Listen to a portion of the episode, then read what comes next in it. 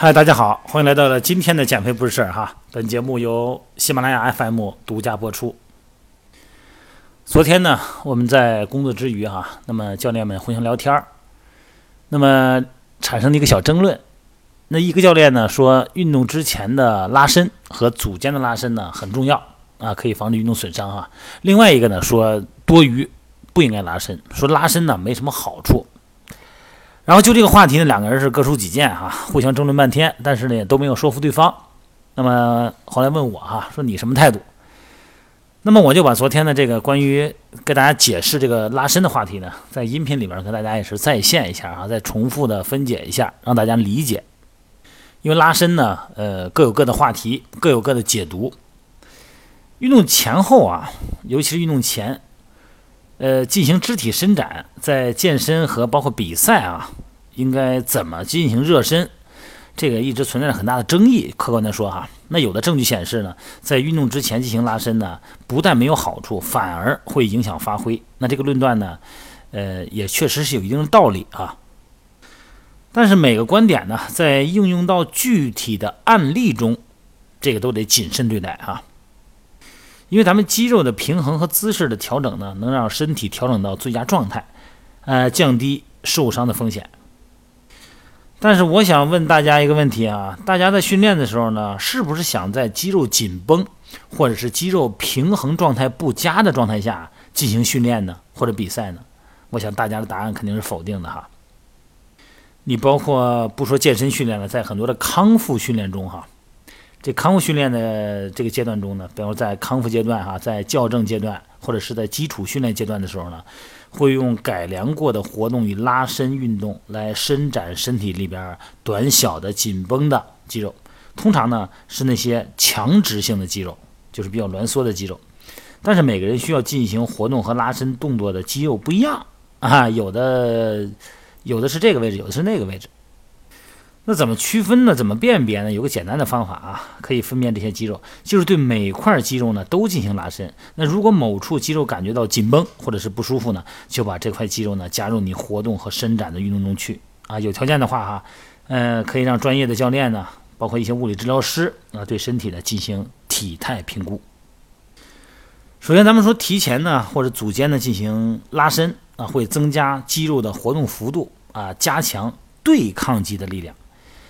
让对抗肌呢脱离抑制状态啊，处于最佳状态。但是随着训练强度的增加，进行强度、力量啊，包括速度达到极限的时候，这种提前的或组间的拉伸呢，就变成了不利的训练了。为什么呀？因为如果肌肉被拉伸到它正常幅度之外，那么刺激肌肉活动的神经冲动就会降低，也就意味着肌肉呢产生的力量呢。就会缩小，这个是关键点啊。那么在一般强度的作用下呢，一般强度的训练中哈，进行力量训练和速度呢，呃，这个咱们正常训练的时候呢，要先进行伸展和拉伸啊和热身，这个起着重要作用哈，可以让运动的时候呢，需要调动身体的各个系统做好准备，是运动前哈。这样的话呢，在训练中呢，可以达到一个正常状态，降低受伤的风险。因为热身和拉伸呢，这个主要的它降低风险的原因呢，是因为肌肉在预热以后，呃，肌肉组织的粘性降低，活动动骨增加，啊，活动灵活度更高了，在快速的变速运动中呢，不容易发生拉伤。所以说呢，在运动前哈，应该分析运动项目，你训练的内容，你是耐力性训练还是变速训练？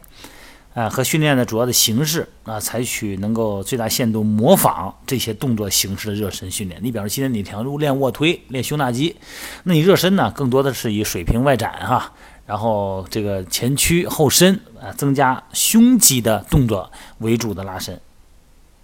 那么热身训练呢，应该由缓和的动作开始，随着热身的整个逐步的增加强度呢，直到接近到运动项目的实际的运动重量。在热身结束以后呢，啊，这个呢应该达到微汗哈，微微的出汗的程度。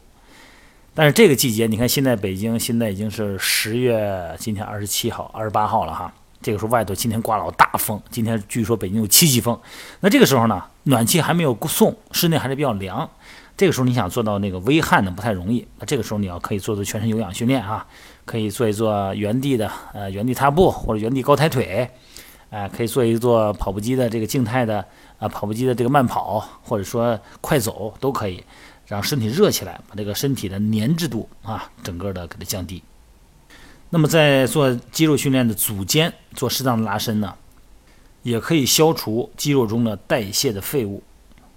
在运动后的拉伸呢，基本上现在没有争议的哈，大家都能接受啊。运动后的拉伸呢，呃，缓解肌肉的酸痛感。